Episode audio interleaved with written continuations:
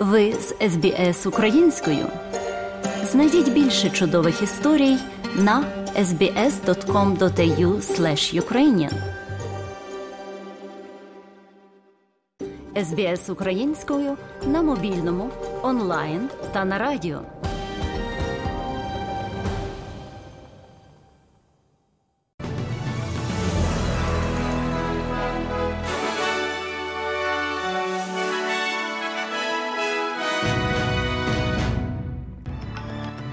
Найголовніше на цю годину. Австралія запровадила санкції до п'яти організацій, пов'язаних з військовим режимом у М'янмі. Очікується, що циклон Кірілі принесе зливи на північний захід Квінсленда. У спорті австралійська збірна налаштована пройти у півфінал Кубку Азії з футболу. А тепер про ці та інші події більш докладно. Уряд Австралії оголосив про введення санкцій проти п'яти організацій, безпосередньо пов'язаних з військовим режимом у М'янмі. Міністр закордонних справ Пенні Вонг зазначає, що це рішення є відповіддю на постійні репресії режиму проти народу М'янми ескалація насильства та загальне погіршення політичної, гуманітарної та безпекової ситуації в країні. Під санкції, зокрема, потрапили два банки, які сприяють діяльності режиму. Крім того, три організації, які здійснюють постачання авіаційного палива військовим М'янми. Колишній тропічний циклон Кірілі продовжить вирувати на північному заході Квінсленда, де очікується ще сильніші дощі. Система навіть має дуже малі шанси знову перетворитися на циклон в затоці Карпентарія. Кірілі зосереджений поблизу Маунт Айза і переміщуватиметься в напрямку Гулф Кантрі через узбережжя поблису Таунсвіла. У бюро метеорології очікують, що система може переміститися вже цього тижня, але ймовірність повторного формування циклону оцінюють на рівні менше ніж 5%. Більш ймовірно, що він повернеться на південь і пройде через Західний Квінсленд разом із сильними дощами. На північному заході та Гулф-Кантрі діє попередження про негоду з можливістю опадів на рівні від 90 до 150 мм за 6 годин. Організація Об'єднаних Націй відхилила заклики прем'єр-міністра Ізраїлю Бен'яміна Натаньяхо припинити кампанію гуманітарної допомоги палестинцям у Газі. Пан Натаньяху заявив групі послів в ООН, що Хамас проник в агентство ООН для палестинських біженців. Раніше Ізраїль заявляв про те, що 12 співробітників організації брали участь у нападах Хамас 7 жовтня. Це звинувачення спонукали кілька країн, включаючи Австралію, заморозити фінансування агентства яке звільнило дев'ятьох працівників напередодні розслідування. В організації заявляють, що агентство, яке наймає 13 тисяч працівників у Газі, не повинно відповідати за ймовірні дії десятка співробітників. Ян Егеланд, колишній голова гуманітарної агенції ООН і теперішній генеральний секретар Норвезької ради у справах біженців, зазначив, що припинення фінансування організації стало б катастрофою для палестинців. Defunding UNRWA is, means a collapse of humanitarian work. Припинення фінансування означає згортання гуманітарної допомоги палестинським жінкам і дітям, коли вони її найбільше потребують, коли вони перебувають під цими постійними невибірковими бомбардуваннями, і коли так мало можливостей для надання гуманітарної допомоги. Федеральний казначей Джим Челмерс зазначає, що кращі, ніж очікувалося новини щодо інфляції, є доказом того, що переглянута позиція уряду щодо третього етапу зниження податків є правильною. За новими даними, в останньому кварталі 2023 року споживчі ціни зросли лише на 0,6%. Річний рівень інфляції зараз становить 4,1%, тоді як очікувалося, що він буде на рівні 4,3%. Для порівняння наприкінці третього кварталу 2023 року він становив 5,4%. Нижчий рівень інфляції підвищує шанси на швидше зниження процентної ставки.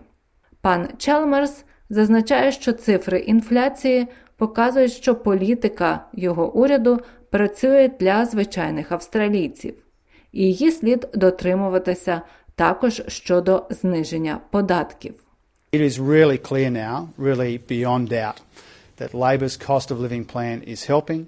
Це очевидно, справді поза сумнівом, що лебористський план вартості життя допомагає. Наше відповідальне економічне керівництво також допомагає. І через це, і тому, що ми розуміємо тиск, який все ще відчувають люди, зниження податків з 1 липня стане ще одним способом підтримки працівників і родин, жінок і молоді, металургів і вихователів дитсадків цієї країни. Президент Сполучених Штатів Джо Байден заявив, що прийняв рішення про те, як реагувати на атаку безпілотника в Йорданії, в результаті якої загинуло троє американських солдат, але відмовився надати додаткові подробиці. Відповідальність за напад на військову базу Сполучених Штатів взяло на себе підтримуване Іраном збройне угрупування. Пан Байден зважував різні варіанти і очікується, що будуть удари у відповідь, але невідомо коли. У розмові з журналістами, покидаючи Білий дім у передвиборну поїздку до Флориди, він сказав, що вважає Іран відповідальним за постачання зброї, використаної під час нападу. Я не думаю, що нам варто збільшувати збройне протистояння на Близькому Сході. Це не те, чого я шукаю. Очікується, що кількість схвалених студентських віз зменшиться до 90 тисяч через збільшення кількості відхилених заявок. Хоча минулого фінансового року було схвалено понад 570 тисяч віз, майже 20% усіх заявників було відхилено. В уряді пояснюють це бажанням зосередитися на справжніх заявках і вищій якості заявників, а також зменшити чисту міграцію. Колишній заступник секретаря департаменту імміграції Абул Різві зазначає, що, незважаючи на те, що кількість відмов у візах є вищою, заявників також більше порівняно з попередніми роками. Наприкінці минулого року федеральний уряд оприлюднив плани щодо скорочення чистої міграції шляхом скорочення видачі студентських віз та зосередженням більшої уваги на кваліфікованій міграції. Десятки тисяч людей висловили солідарність із представниками корінних націй, приєднавшись до мітингів до Дня вторгнення та Дня виживання, а також заходів і маршів у всіх великих містах Австралії. Тисячі демонстрантів у Мельбурні зібралися біля парламенту штату, а потім пройшли до станції Фліндер-стріт, де вони влаштували сидячу демонстрацію. Тисячі людей приєдналися до мітингу до Дня вторгнення у Сіднеї, зібравшись у парку Белмор, перед тим як пройти містом до фестивалю Ябун. А в Дарвені протестувальники зібралися, щоб закликати повернути землю корінним народам і покращити закони про правосуддя для молоді. Представниця Ларіка Тіві була організатором заходу в Дарвіні. Вона каже, що для традиційних власників важливо мати можливість керувати землею та захищати її. Нашою темою сьогодні є повернення землі, і це в основному підсумовує визначення пріоритетів голосів традиційних власників, їхньої мудрості та знань, а також прав, щоб захищати та керувати країною. Коли ми говоримо про перенесення або захист країни, ми маємо на увазі справді продумане складне керування країною, якою тисячоліттями керували корінні жителі.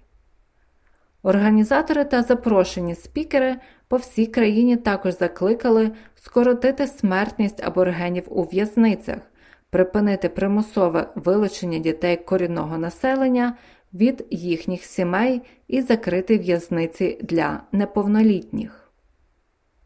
В Австралійській комісії з питань конкуренції та захисту прав споживачів зазначають, що потрібно провести величезну роботу, щоб скоротити витрати на заклади дошкілля та доступу до них. Остаточний звіт із розслідування щодо витрат на дошкілля встановив, що субсидії загалом знижують витрати батьків та опокинів на різні групи доходу. Але плата за всі послуги зростає швидше, ніж інфляція та заробітна плата після введення субсидій на догляд за дітьми. Голова організації Джина Кас Готліп зазначає, що багатьом австралійцям не по кишені плата за дитячі садки. Ми побачили, що найбільш вразливі члени нашої спільноти, включаючи сім'ї з низьким рівнем доходу та сім'ї з корінних народів, вони не мають доступу до догляду за дітьми, який відповідає їхнім потребам. У провідній правозахисній організації заявили, що за жодних обставин російський гурт, який критикує війну Росії в Україні, не повинен бути депортований з Таїланду до Росії. Учасники рок-гурту Бі-2 були заарештовані в четвер на південному курортному острові Пхукет після концерту, нібито за відсутність відповідних робочих документів. П'ятеро із семи музикантів, які грають із гуртом Бі-2, подорожували за російськими паспортами. Повідомляється, що щонайменше четверо членів є громадянами Ізраїлю, включаючи двох засновників Олександра Умана та Єгора Бортніка. Пан Бортнік також є громадянином Австралії.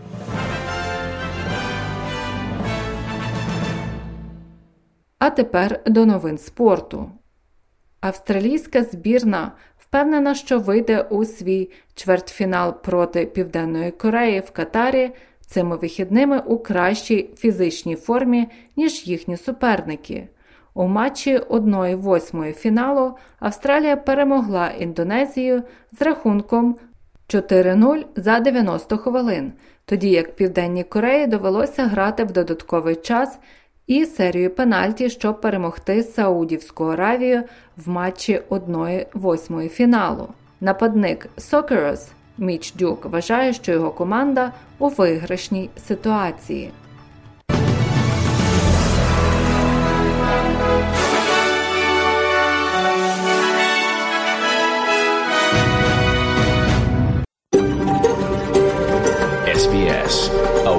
Of difference. You're with SBS Ukrainian on mobile, online and on radio. Ви з СБС українською на мобільних, в інтернеті та на радіо.